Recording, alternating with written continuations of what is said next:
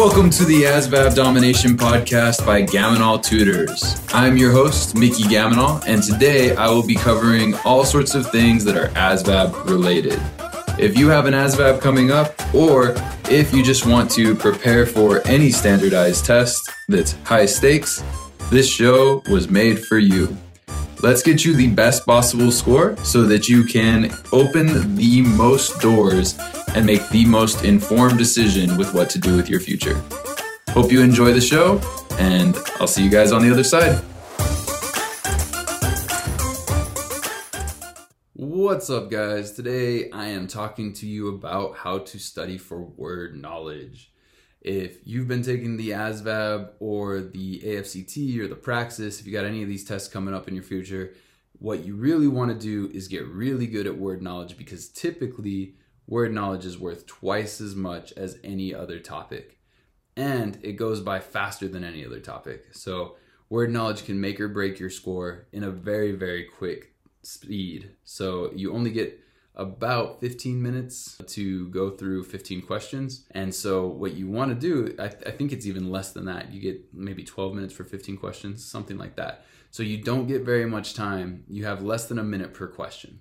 And that's fine because word knowledge is basically do you know this word? Does it mean this? Does it mean that? And then boom, move on to the next one. So it's not like you need all the time in the world, but what will help you a lot is studying on the front end. So, you know, Usain Bolt said it best. He trained for 30 years to run a race that lasted like five seconds, right? Same idea here. Even though the test itself is super duper quick, you want to spend a good amount of time studying on word knowledge and brushing up on in- increasing your, your lexicon and your vocabulary. You want a plethora of words to choose from when you go through this word knowledge question, word knowledge test. It's, it's going to help you in more ways than just the test. Having a bigger vocabulary allows you to get more complicated ideas across to other people. Jordan Peterson says that someone who's really good with their words is deadly. Once you are able to say exactly what you want to say, you can really inspire others around you to understand exactly what you're trying to get across. And if you can share visions like that, you're someone who's going to be much more successful in life. And that's the reason that word knowledge is worth so much. Word knowledge, when you think about it, anybody from a CEO to a janitor, they're all, you know, going to be good or bad at their jobs. But the way that they communicate to other people, whether it's, hey, we need to increase this quadrant, or hey, I need more dish soap, the better that you can speak to other people, the more successful you're going to be at your job nine times out of 10. Communication is key, and that's why word knowledge is so, so valuable when it comes to your AFQT and your GT scores. Word knowledge is key. So uh, you get 15 questions in nine minutes. So you get a nine minute test, 15 questions. So burn through it. What you don't want to do is you don't want to dwell on your lack of skills. So as you're preparing for this test, don't get in your head about, oh, I'm bad at words, I'm bad at words. Don't necessarily like beat yourself up about it. What you do want to do is, is spend time trying to build the skill. So adding three to five words per day is going to help you a ton. And so what I have my students do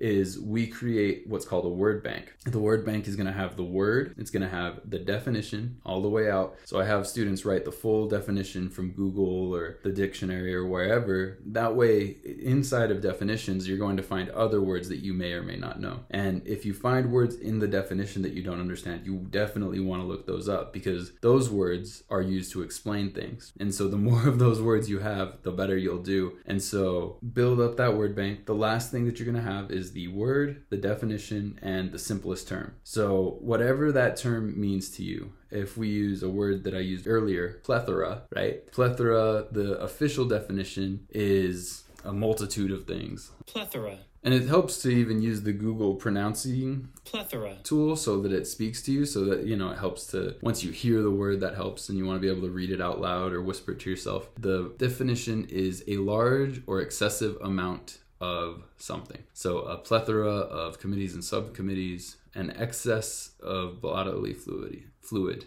particularly blood. So plethora means a whole bunch of extra, right? And so what you want to do is you want to write that full definition, large or excessive, right? If you don't know what excessive means, that's a word that you definitely want to look up because that's a word that they use in definitions. And getting good at those simple building block words are crucial for both word knowledge and paragraph comprehension. So you want to write down the word itself write down the full definition, and then the simplest term. So my simplest term for plethora could be a lot. Your simplest term for plethora could be a ton or a bunch or oodles and gobs or whatever, you know, simplest term you want for you. If you speak a different language, you can use a different language here. What you're really looking for is the simplest term, the meaning of the word, the word that's going to tie that word to your brain so you know exactly what the word means. That's my pro tip for building your word bank. When you're building your word bank, just do three to five words per day. Over seven days, you'll have anywhere from 21 to 35 words right there. And so as you build those words, the one of the best places to find them, you can find them on ASVAB practice tests. There's an ASVAB practice test at asvabdomination.com that you can use. There's a ASVAB practice test on Google. They're all over the place. So check out some ASVAB practice tests, write down the words, write down the definitions, and write down the simplest terms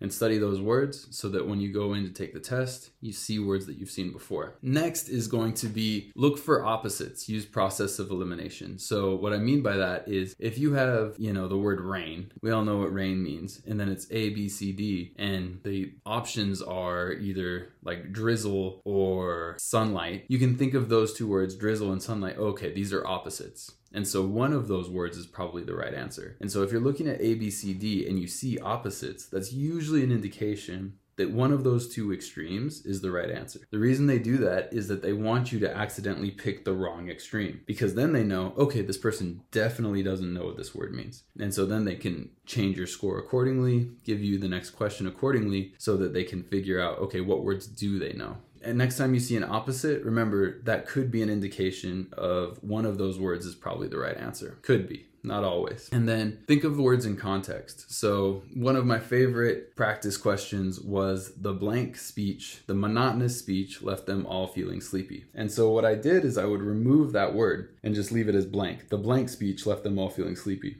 and then I'd have students fill in the blank. And so, whether they know the word monotonous or not, they know the context. A speech that leaves you feeling sleepy is usually a boring speech. And so the answer was boring, but the word that they used to get there was monotonous or monotonous, as a lot of students would say because they haven't seen the word before. So go ahead and use the context. Context clues are going to help you. The reason they have context questions in the ASVAB is to see if you can read the set words around the word and kind of make it make an educated guess based on those context clues. And one last thing, like I said, simplest terms is the trick. So remember to find the the simplest term, the simplest meaning for all these complicated words that you find when you're taking practice tests and use that to kind of tie it into your mind. So, whatever the simplest term is, it's really going to be what sticks that word to your mind so that when you're going through the test, you may see it in the question or you may see it in the answer, but you'll know, oh, okay, I know what this word means. And that kind of confidence is going to carry over into the next question and even into the next subtests. So, definitely, definitely try to figure out the simplest term. What is this word meaning to you. So keep that in mind. Again, it's a super fast test, so you definitely want to be awake. You know, you only got less than 10 minutes to to really drastically affect your score. Whether it goes way up or way down in that time is up to you. So just be ready for that. Hope you guys enjoyed this episode. Be good to yourself and treat yourself as a learner. Have a great day, guys.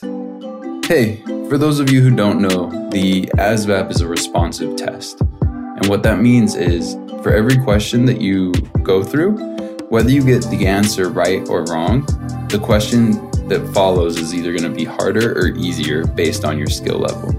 The reason they do this is if you start getting a lot right, they want to see just how good you are at math. So it's going to give you harder and harder questions. And if you just got one wrong, it's going to give you easier questions to see just how bad you are at math. So if you've ever been taking the ASVAB and you've seen a question that you don't know how to answer or you have no idea what it means, it probably means that you were getting some right answers and now you're at a point where you don't know how to answer anymore because now this is the skill level that you're not at yet. And so what I've done is I've gone ahead and created the ASVAB crash course for the math phobic. This crash course goes over 11 sections of math and shows you kind of what the hardest questions will look like. And then I break it down into simple and easy to understand steps so that if you see one of these hard questions on your test, you'll know two things. One, you'll know that you're killing it and you're doing really, really well because they wouldn't ask you hard questions if you weren't doing well. And two, you'll actually know how to get those right. And so that it's going to give you, continue to give you hard questions, which is going to just throw your score through the roof. And this, of course, is going to result in a better MOS, a better bonus, a better career, and a better six year contract or three year contract overall. So, if you'd like to give this course a try, I've created a coupon code for you. The coupon code is GAMONAL, G A M O N A L, and you can do that for $53 off. Just go to gamonaltutors.com, G A M O N A L T U T O R S.com, and you can register for that course right there.